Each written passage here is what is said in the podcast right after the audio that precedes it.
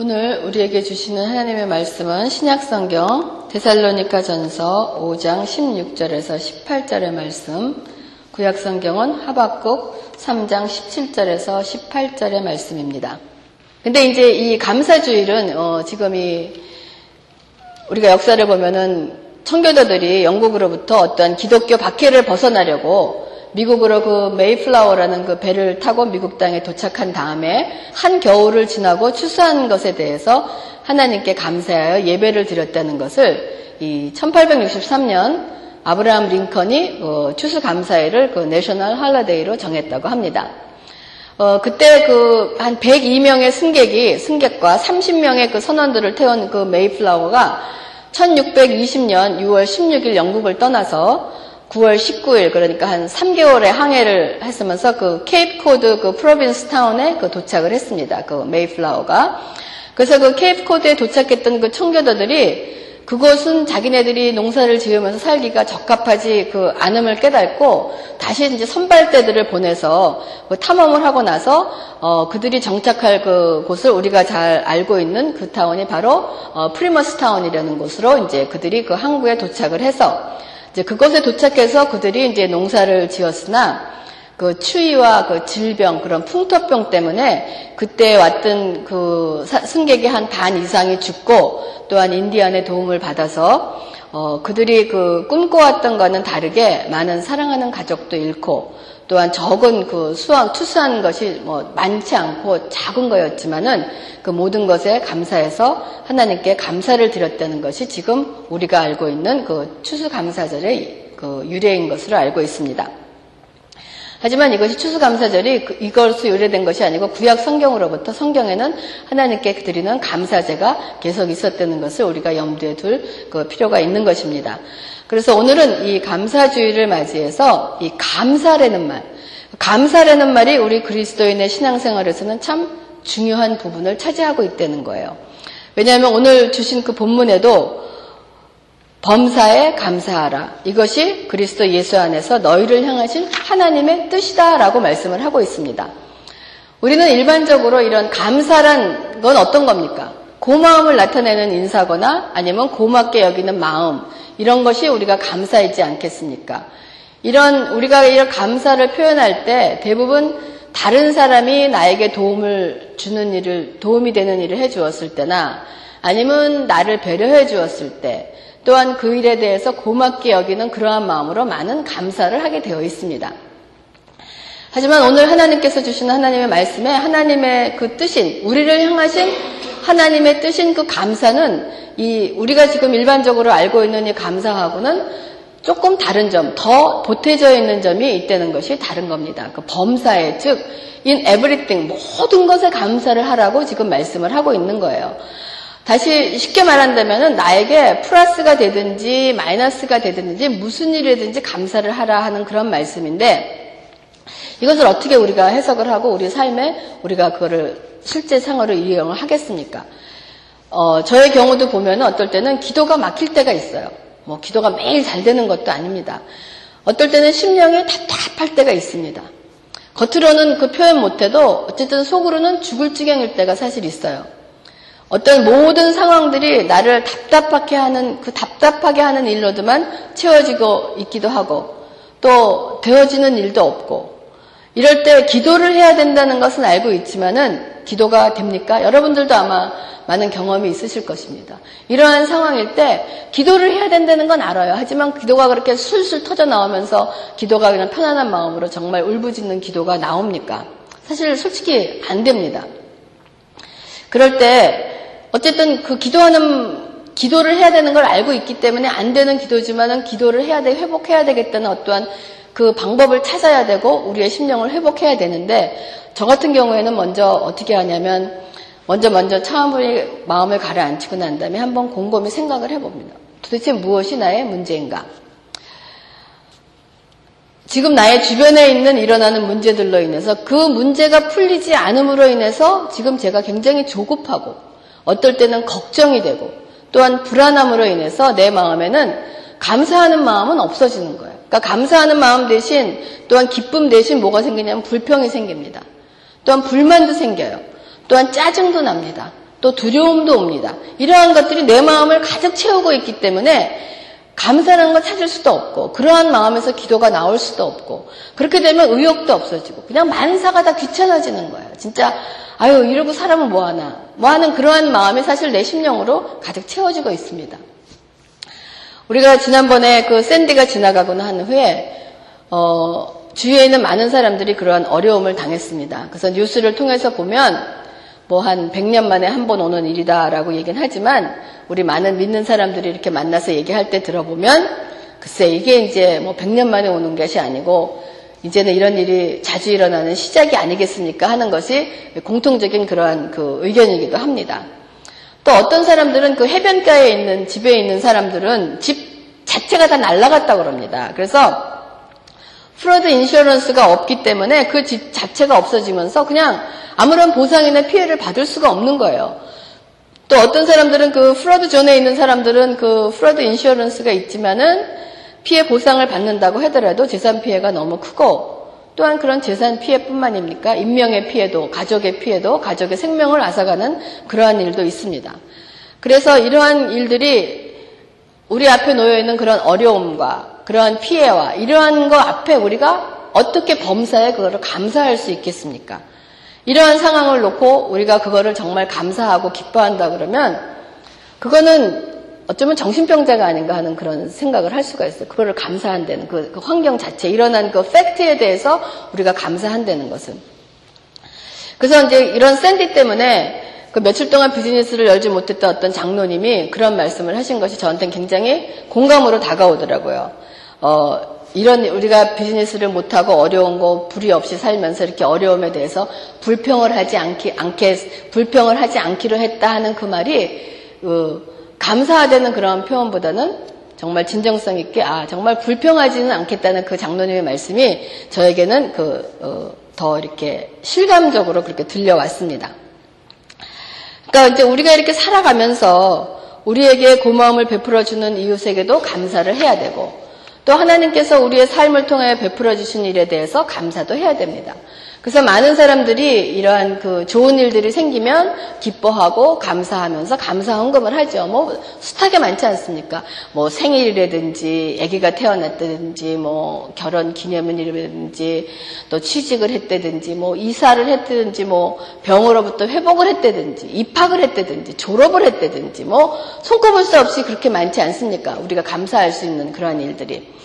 하지만 어떻게 이런 일들만 우리의 삶 속에서 일어납니까? 또 반대로 어떤 사람은 입학을 했지만 어떤 사람은 학교를 떨어지는 사람도 있고 어떤 사람은 취직을 했지만 회사에서 쫓겨나는 사람도 있고 취직이 안 되는 사람도 있고 시험에 떨어지는 사람도 있고 사업에 실패하는 사람도 있고 재산을 잃어버리는 사람들도 근데 이러한 사람들이 감사를 드리는 것을 찾아보기는 참 힘든 거예요. 근데 지금 성경은 범사에 모든 일에 감사하라고 그랬을 때 우리가 그걸 어떻게 받아들여야 되는가? 이것이 우리 머릿속에는 감사 그러면 여러분 어떤 생각이 듭니까? 좋은 일이 생각나잖아요. 좋은 일이 생기면 그것의 좋은 일에 대해서 고마워하는 것이 우리의 마음에 어쩌면 고정화되어 있는 감사의 개념이 아닌가 합니다. 그래서 저는 오늘 하나님의 말씀에 범사에 감사라는 이 말씀은 오늘 이 고정화되어 있는 우리의 그 사고 방식을 조금 바꾸는 것이 어, 중요한 일이 아닌가 하는 그런 생각을 합니다. 좋은 일에 감사하며 하나님께 감사한금을 하고 하나님께 감사함을 표하는 것도 굉장히 중요한 일입니다. 사보검서에 보면은 10명의 문둥병자를 주님께서 고쳐주셨어요. 그러고 났는데 10명이 다 고침을 받고 난 다음에 한 명만이 주님 앞에 다시 감사함으로 감사를 드리러 온 한 명밖에 없을 때 주님께서 나머지 아홉 명은 어디 갔느냐라고 물으십니다. 그래서 그 감사하러 돌아온 그 한 명이 감사를 기다릴 때 내 믿음이 너를 구원하였다라고 말씀을 하시는 거예요. 그러니까 우리의 삶 속에서 베풀어 주신 하나님께 감사하는 것도 당연하며 중요한 일이지만은 이것도 중요하지만 이거보다 더 중요한 것이 이것만큼 더 중요한 것이 우리가 갖고 있던 이 고정화되어 있는 관념을 깨어버리고 감사에 갖고 있던 그 고정화된 관념을 깨어버리는 것도 중요한 일이 아닌가 그런 생각을 합니다. 그 오늘 본문을 살피면서 우리가 무엇을 감사해야 되고 왜 모든 일에 감사해야 하는지를 한번 알아보겠습니다. 여러분, 기뻐함이 없이 감사함이 나올 수는 없습니다. 또 기도하지 않는데 감사가 나올 수 없습니다. 또 감사가 없으면 기쁨도 없습니다. 그래서 오늘 너희가 기뻐하고 기도하고 감사라는 것은 그 세 개가 함께 맞물려져 가고 있는 그러한 상황인 거예요. 그래서 성경에서 항상 기뻐하라. 쉬지 말고 기도하라. 범사에 감사하라. 그러니까 항상 쉬지 말고 또한 범사 이것이 중요한 지금 포인트가 있는 거예요. 어떻게 항상 기뻐할 수 있습니까? 미치지 않고서 어떻게 항상 기뻐할 수가 있겠습니까? 어떻게 쉬지 말고 기도할 수가 있겠습니까? 하루에 뭐 5분, 10분도 기도 안 하는데 어떻게 쉬지 말고 기도할 수가 있겠습니까? 또 어떻게 모든 일에 감사가 할 수 있겠습니까? 근데 이것이 성경에 명령문으로 되어 있는 건 여러분 아시죠? 명령문은 초이스가 없는 거예요. 그냥 무조건 우리가 해야 된다는 거예요. 이게 명령문으로 표현되어 있는 거 보는 거면 우리가 이것이 선택권이 주어진 것이 아니고 우리가 우리의 그리스도인의 삶 속에서 무조건으로 해야, 해야 되는 그러한 상인 것입니다. 그러면서 이것이 우리에게 향하신 하나님의 뜻이라는 거예요. 우리가 많은 사람들이 기도하면서 아 하나님의 뜻이 무엇인지를 알기를 원합니다. 하나님의 뜻을 알고 싶어요. 알고 싶어요 하는데 다른 데 가서 하나님의 뜻을 찾을 것이 아니고 성경에는 분명히 이것이 우리를 향하신 하나님의 뜻이다라고 얘기하시는 거예요. 뭐가? 항상 기뻐하라. 쉬지 말고 기도하라. 범사에 감사하라. 지금 그러한 말씀을 하고 계십니다. 그런데 왜 우리가 항상 기뻐할 수 없고 쉬지 말고 기도할 수 없고 범사에 감사할 수 없을까요? 저의 경우를 들어서 그 말씀을 드려본다면 어떠한 기쁨이나 그 감사의 주체가 감사의 조건이 나 자신에게 있기 때문이 아닌가 하는 그런 생각을 해봅니다. 나에게 유익이 되고 나에게 플러스가 되고 어떠한 나에게 장애물이 없고 어떤 어려움이 없을 때 모든 일에서 평안과 기쁨을 느낍니다. 그리고 기도도 잘 나옵니다. 하나님 감사합니다. 이렇게 은혜를 베풀어 주시니 감사합니다. 또한 기뻐서 하나님께 감사한검을 하기도 하고 여러모로 감사를 표현하기도 합니다. 아, 내가 이렇게 하나님께 사랑을 받고 있구나. 정말 하나님이 나를 인도하시구나 하는 그러한 평강과 그러한 마음도 하나님, 그렇기 때문에 하나님 저도 하나님을 사랑합니다. 하나님 내가 열심히 하겠습니다. 하는 그러한 마음으로 기도가 나오기도 합니다. 그러나 어디 인생을 살다 보면 이런 날만 있습니까? 여러분도 살아봤지만 이런 날만 있습니까? 아닙니다. 절대로 이런 날만 있는 게 아니에요. 나에게 유익이, 유익이 대신에, 유익 대신에 손해가 올 때도 있고, 마이너스가 되고, 온통 둘러봐도 장애물로 둘러싸여 있고, 또는 어떨 땐 건강도 잊어버리게 되고, 어려움에 처할 때가 어디 한두 번이겠습니까? 이럴 때 감사가 표현됩니까? 기쁩니까? 기도가 됩니까? 안 되는 거예요. 그럴 때 우리가 나오는 소리가, 아, 하나님, 정말 너무하십니다. 저에게 왜 이러십니까? 저 사람은 저 정도밖에 되지 않는데도 잘 되는데 저는 그래도 저 사람보다 못한 것이 없는 것 같은데 이건 아니지 않습니까? 기도도 막히고 기쁨도 단절되고 감사는커녕 원망과 절망으로 우리가 부르짖으면서 또 차라리 그렇다면 하나님을 믿느니 나는 하나님을 못 믿을 거고 정말 하나님이 살아계 어떤 하나님의 존재까지도 우리가 의문을 품으면서 그러한 마음이 우리에게 나오는 것입니다. 그러면 어떻게 해야 우리가 이 절망의 상황 속에서 헤어나올 수가 있겠습니까? 상황에서 변화가 오면 그 상황의 변화가 오면 뭐 그럴 수도 있겠죠. 그렇지만 하나님께서는 항상 우리가 어떤 어려움에 처했을 때 그 상황을 좋게 만들어서 우리가 그것을 탈출해 나올 수 있도록 만들어 주시는 것은 아니라는 거예요. 가끔가다 상황을 변화시켜 주시지만은 절대로 상황을 변화시켜 주시지 않을 때가 제 인생 경험으로 봐서는 더 많이 있더라는 거예요. 그래서 이러한 그 지금 이러한 상황에서 하나님이 하시는 그 답을 어디서 찾아볼까라고 생각을 할 때 오늘 구약 성경을 읽었던 그 하박국 선지자를 그 찾았던 것입니다. 그 하박국 선지자는 하나님을 향해서 불평을 내놓는 거예요.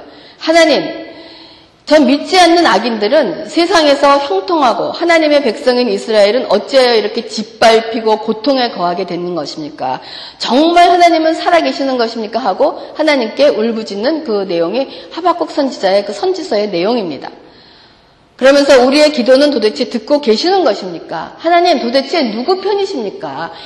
우리 편이십니까? 아니면 하나님을 믿지 않는 저들의 그 악인의 편이십니까? 도대체. 제가 봐서는 우리 편이 아니고 저 편에 계신 것 같은 그런 생각이 듭니다. 하는 그러한 부르짖음의 내용이 하박국 선지자인 것. 하박국 선지자는 완전히 다 망해버린 거예요. 무화과 나무 잎이 말라 비틀어졌습니다.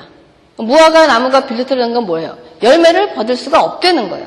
외양간에 소나 양이요. 외양간이라는 것은 소나 양을 기우는 것인데 그것이 비어 있다는 것은 소도 소출이 없다는 거예요.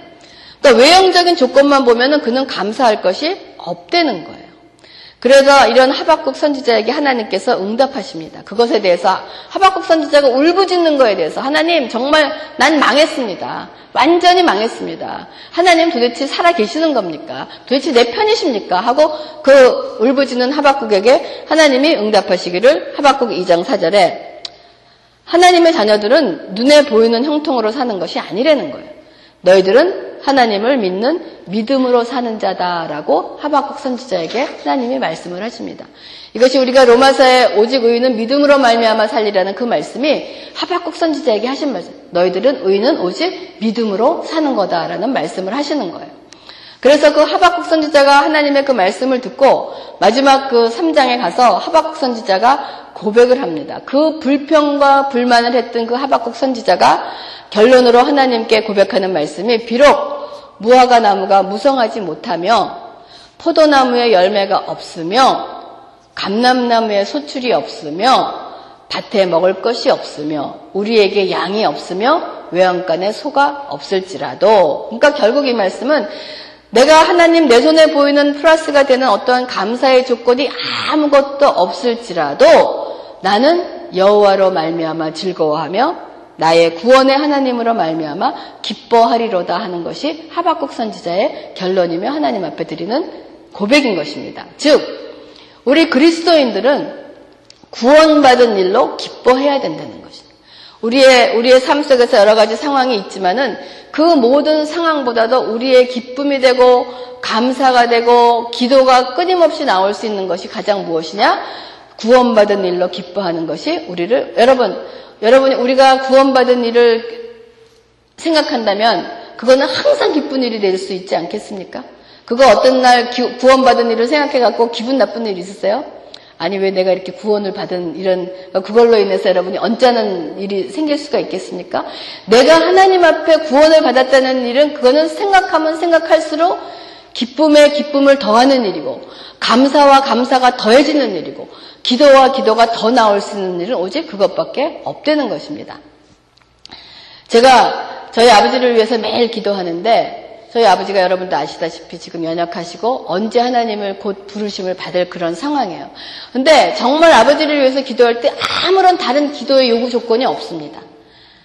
그분을 위해서 뭐 물질을 구하겠습니까? 건강을 구하겠습니까? 무슨 낙을 구하, 구할 것이 없는 거야. 그런 소용이 없는 거야. 구하고 싶지도 않고. 오직 뭐 그냥 하나님의 영원의 구원과 하나님의 영원한 품에 안길 수 있는 그 축복. 그것밖에는 구할 것이 없고. 제가 그거를 기도를 하면서 느낀 것이, 아, 우리의 삶 가운데서, 우리의 인생 가운데서 우리가 가장 먼저 구하고 할 것은 하나님이 구원하신 그 구원에 대한 기쁨과 그거에 대한 감사 외에는 사실은 구할 것이 없구나. 모든 기쁨의 근원이 되는 것은 우리를 구원하신 하나님의 구원이 우리의 기쁨의 근원이요, 감사의 근원이요, 기도의 근원인 것이지, 우리의 삶 속에서 일어나는 이런 상황들은 나의 기쁨과 감사와 기도의 근원이 될 수 없다는 것입니다.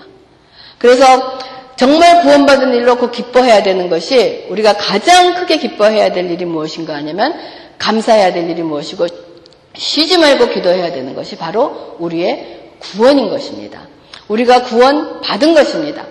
우리가 이 구원의 선물은 어느 것과도 비교할 수 없는 기쁨의 대상이며 기쁨의 근원입니다. 기도의 대상이며 기도의 근원입니다. 감사의 대상이며 감사의 근원입니다. 근데 너무나 이런 큰 것을 갖고 있는데 이것은 근데 구원의 기쁨은 사실 보이지가 않아요. 보이지가 않기 때문에 우리 현실에 나타난 작은 일들에 대해서 우리가 웃고 울고 하는 그러한 것이 우리의 삶 속에서 일어나기 때문에 어떨 때는 감사함이 없어지는 이유가 바로 그런 것입니다. 여러분, 우리가 삶 속에서 감사함을 잊어버릴 때가 있습니다. 기도가 막힐 때도 있습니다.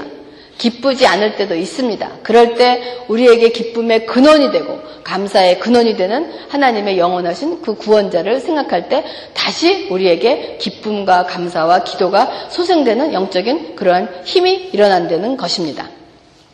우리가 이 여러 가지로 그 감사할 때 여러분 어, 어떻습니까? 하나님을 찬양하고 하나님께 감사하면서 어떠한 그 이 내가 내 그 현실이 그 암담할 때 내가 구원받은 하나님의 백성이라는 것을 생각한다면은 여러분 그것을 여러분의 구원받은 것을 기적이라는 생각을 해보신 적이 있습니까? 저는 제가 구원받은 것이 정말 기적인 것 같아요. 어떻게 내가 하나님을 알게 되고 하나님의 자녀가 되고 그것처럼 세상에 큰 기적은 없는 것입니다. 그러한 이러한 그 마음이 그 감격되는 마음이 마음 깊은 것으로부터 이렇게 솟아나기 시작을 하면 그 기쁨이 감사로 흘러나오면서 하나님 앞에 나를 구원하신 하나님을 감사하게 되면서 하나님을 찬양하고 기도하면서 지금 내 앞에 있는 그 문제들이 문제들로 보여지지 않게 되는 것입니다. 그래서 주 안에서 강한 담력이 생기기도 하고 기도가 회복될 때 감사가 회복되고 기쁨이 회복될 때 우리들의 문제는 더 이상 문제로 나를 괴롭히지 못한다는 것입니다. 근데 우리가 감사할 때 이런 기도도 저도 많이 해봤어요. 하나님 이거 해주시면 정말 감사하겠습니다. 또 하나님 이렇게 이렇게 해주셔서 해주셨기 때문에 because of 이렇게 해주셨기 때문에 하나님 너무 감사합니다. 이런 감사기도 우리가 많이 했잖아요. 근데 세 번째 하나님 이렇게 이런 거 해주시지 않음에도 불구하고 저는 감사합니다. 이 세 가지 감사를 드릴 때 여러분 이 어느 감사의 조건이 여러분에게 좋습니까?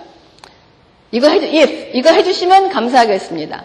아니면 이거 해주셨기 때문에 감사합니다. 아, 이걸 해주시지 않아도 저는 당신에게 감사하겠습니다. 그럴 때 어떤 게 이렇게 더 감사함의 진정함으로 더 많이 느껴오세요. 조건 없는 감사가 이렇게 안 해주셔도 정말 감사하겠다는 마음이 더 많이 다가오지 않겠습니까? 그것이 그 성경에 그 다니엘서에 보면은 그 바벨론 포로 시대 때 보면 느부갓네살 왕이 그 잡혀온 그 포로로 잡혀온 유대인들에게 금신상에 너무 모두 다 절하라 우상에다 절하라라는 그런 그 명령을 내립니다. 그래서 만약에 절하지 않으면은 모두 활활 타는 그 풀무불에 던진다 그래. 이게 뭐냐면은 그 퍼니스라는 거, 그, 그 쇠를 녹이는 그 뜨거운 그런 그 화로 그런 불에다가 용광로 속에다가 너희들을 던져버리겠다라고 얘기를 했습니다.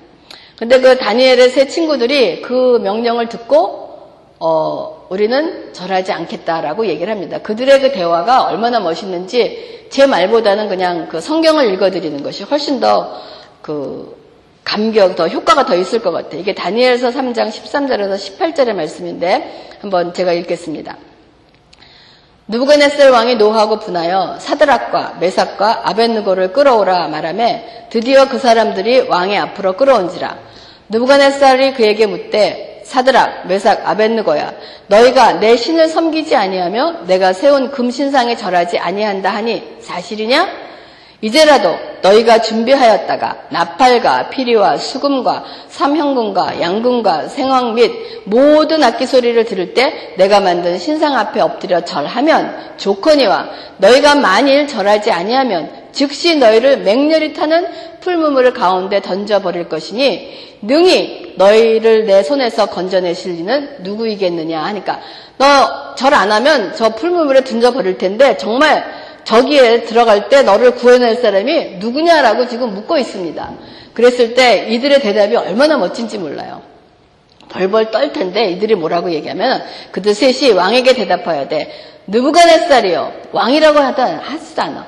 느부갓네살이요. 우리가 이 일에 대하여 왕에게 대답할 필요가 없다. 누가 너희들을 구원해 내겠냐 그랬더니 이들이 그 사람에게 누부갓네살이요. 이것에 대해서는 대답할 필요도 없다. 너는 알 필요도 없다는 거예요.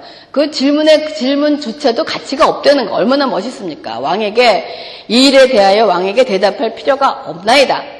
왕이여, 우리가 섬기는 하나님이 계시다면 우리를 맹렬히 타는 풀무물 가운데서 능히 건져내시겠고 왕의 손에서도 건져내리시다. 그 어려움 속에서도 건져내고 네가 우리를 핍박하는데 너의 왕의 손에서 건져내실 거다. 우리 하나님이 이들의 믿음을 강조하는 겁니다. 그 다음에 그 다음에 제가 너무 좀 멋있고 정말 따라가고 싶은 겁니다. 18절에 근데 그 건져내시리다 얘기하면서 이들이 또 그렇게 하지 아니하실지라도 우리를 구원하시지 않고 풀무불에 나를 죽게 내버려 두실지라도 그렇게 하지 아니하실지라도 왕이여 우리가 왕의 신들을 섬기지도 아니하고 왕이 세우신 금 신상에 절하지도 아니할 줄을 아옵소서. 멋있지 않습니까?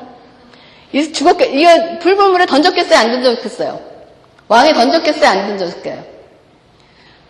절을 안 했으니까 불물에 들어갔습니다. 불물 던졌어요.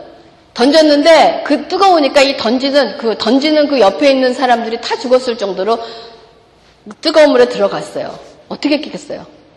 살아나왔겠죠, 그렇죠? 그 안에 이 사람이 세 사람이 들어갔지만 많은 사람들이 볼 때 그 안에 네 명이 있다를 하나님이 불 가운데서도 우리를 함께 하시면서 그들을 건져내시고 불 가운데서도 살려내셨다는 거예요.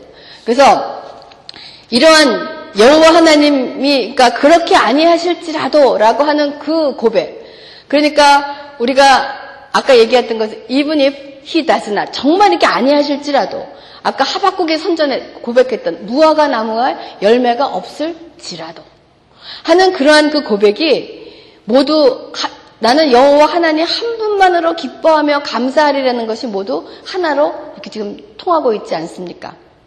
저도 이런 하나님의 자녀가 되기를 원하는데 사실 그렇게 되지 못하는 게 참으로 부끄럽습니다. 정말 나는 솔직하게 그렇게 아니하실지라도 하는 그걸 담대하게 내오는 아직 그런 정도까지 못 가 있는 것 같아요. 그래서 우리가 하나님 앞에 조건을 다는 신앙은 이제는 이런 어린이와 같은 신앙에서 벗어나서 좀 성숙한 신앙인으로 이렇게 걸어가야 될 그러한 그 단계라고 생각합니다. 물론 이렇게 범사에 감사할 수 있는 단계에 이르는 것이 여러분 순식간에 이루어지는 것은 아닙니다. 이러한 성숙한 시인이, 신앙인이 되어가기 위해서는 훈련이 필요합니다. 즉 하나님께서 우리 인생의 여정길에서 여러 가지로 훈련을 시키십니다. 다 각자 다른 환경과 훈련의 과정을 통해서 하나님께서 이끌어 가실 줄을 저는 그런 믿습니다. 그래서 여러분들이 이러한 훈련 과정에서 먼저 감사하는 훈련을 하실 때 첫 번째 작은 일부터 감사하시기 바랍니다. 감사는 표현하셔야 합니다. 하나님께나 다른 사람에게 다 마찬가지로 우리가 일상생활의 작은 일에 감사하시기 바랍니다. 그리고 나서 여러분이 이 훈련하시면서 작은 일에 보이는 것, 정말 일상생활에 그 보이는 것, 제가 엊그저께 그 한국에 간 미니가 연락을 왔더라고요. 그러면서 그, 그 이민희 형제가 정말 하나님의 하루하루가 하나님의 은혜로 살아가는 것을 어, 깨닫지 않을 수 없으면서 이제는 정말 작은 일, 평상에 살면서 작은 일에 아주 일상적인 작은 일에 감사하는 그런 삶을 살고 있습니다. 살아가는 훈련을 합니다라고 하는 그 말씀을 그렇게 했더라고요. 정말 우리가 작은 일에 그런 감사할 수 있기 바랍니다. 그리고 또 여러분의 인생이 여러분 뜻대로 되지 않은 것에 대해서 여러분 감사할 수 있기 바랍니다. 아직은 여러분들이 어, 이 말씀을 그렇게 막 감명 깊게 받아들일 수는 없을지도 모르겠어요. 하지만 인생을 살면서 여러분의 뜻대로 되는 일도 있습니다. 원하는 대로. 하지만 그 보면은 우리의 뜻대로 되지 않을 때가 더 많아요.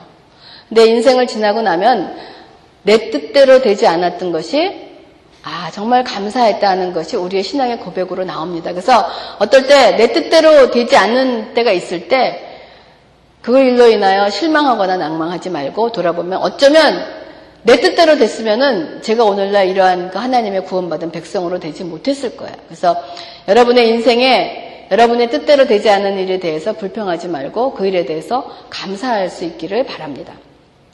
그리고 여러분이 어떤 걸어왔던 어려움에 대해서 감사하시기 바랍니다. 인생에 걸었던 어떤 어려움 가운데서 있었을 때 그것에 대해서 감사하고 또 앞으로 여러분들은 또한 어려움과 고생의 길을 걷게 될 것입니다. 또 앞으로 걷게 될 그런 어려움과 고통에 대해서도 감사할 수 있기를 바랍니다. 또 여러분들이 봉사할 수 있었던 것에서도 감사하시기 바랍니다. 다 때가 있는 거예요. 지금 여러분들이 악기로, 음악으로 어떠한 일을 봉사할 때 그 일로 인해서 지금 봉사하고 있는 일에 감사할 수 있기 바랍니다. 항상 그 때가 열려져 있는 것이 아닌 거예요. 그래서 할 수 있을 때 자기가 하고 있는 일에 감사할 수 있는 여러분이 되기를 바랍니다. 그래서 오늘 감사주의를 맞이해서 감사라는 것이 나에게 좋은 것과 형통되는 일에 대해서 하나님께 감사하고 주위 사람들에게 감사하는 것도 참더 중요하지만은 우리가 범사에 감사하려는 그 말씀에 우리 상황에 항상 좋은 일만 있는 것은 아닙니다. 우리를 힘들고 어렵게 하는 그 상황에 대해서 그 팩트를 즐거워하려는 것이 아니에요. 예를 들어서 우리 지영이가 핸드폰을 잊어버렸습니다. 그 잊어버린 것 자체 팩트는 감사할 수가 없어. 얼마나 불편하고 속상합니까? 우리 그런 일 있잖아요. 그럼 불편하고 속, 그 팩트에 대해서 감사하려는 것이 아니고 그거를 잊어버리고 났을 때 어떻게 되었냐면 또 뭘 깨달았냐면 우리가 그 얘기 했잖아. 그치? 우리가 얼마나 거기에 dependable 하나. 정말 그 작은 여기에 그게 없으니까 생활에 불편하고 내가 거기에 dependable 하는 생활을 살다 보니까 정말 하나님을 믿는 자녀들이 정말 눈에 보이지 않는 삶의 어떤 노예가 되어 있구나 하는 것을 깨닫게 되는 거가 감사하는 그러니까 그런 상황에서 팩트를 우리가 즐겁고 기뻐할 수는 없지만은 그 나쁜 상황 팩트를 통해서 거기서 주는 하나님의 어떤 의미를 깨달을 때 그것이 감사함이 되는 거지 나쁜 상황을 즐거워하는 거는 그거는 미친 사람이죠. 그건 즐거울 수가 없습니다. 그러니까 범사에 감사하라 그럴 때 좋은 일에 감사하고 어려운 일에 감사하라는 것은 그 상황 속에서 하나님의 뜻을 발견하고 다시 한번 내 자신을 바라볼 수 있게 되기 때문에 그 어려운 상황이 나에게 감사의 조건으로 다시 돌아올 수가 있다는 것입니다.